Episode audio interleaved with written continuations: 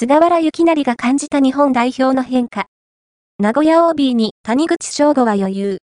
トゥーリオ無理、日本代表ディフェンダー菅原幸成 AZ は、ディフェンダー長友優と FC 東京に代わるムードメーカーとして期待を寄せられる中、AFC アジアカップ代表チームの最年長であるディフェンダー谷口彰悟アルラーヤンとの関係性に言及。アジアカップで代表落選の MF 鎌田大地、ラツィオからのツッコミもクローズアップされている。ムードメーカーの役割は、カタール W 杯まで長友が担っていたが、同選手は W 杯を最後に代表に招集されず、